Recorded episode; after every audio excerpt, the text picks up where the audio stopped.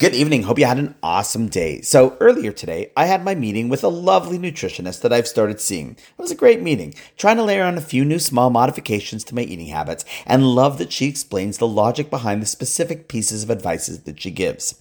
But as we were talking, I couldn't but help think that so much of what we were talking about as strategies or principles that exist with improving one's physical health are actually the exact same ones for spiritual health.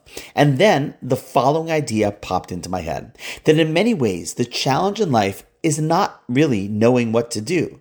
Because I believe the truth is that we know what to do most of the times. We just often don't have the strength, the willpower, or self control to do what we know. That, I believe, is one of the greatest struggles. I mean, think about it. A parent might know what they need to do to raise the types of Jewish kids they hope for, but just because they know what to do doesn't mean that they'll do what they know. Or when it comes to eating, of course, a person generally knows what to do, but often they don't have the self control to do what they know and instead eat what they know they shouldn't. Or when in a fight with a friend or a spouse, of course, we often know what we shouldn't or should do, but we often don't do what we know and instead lose control in some way. See, in reality, healthy growth in life, be it physical or spiritual, is really not all that complicated. We know what we should do.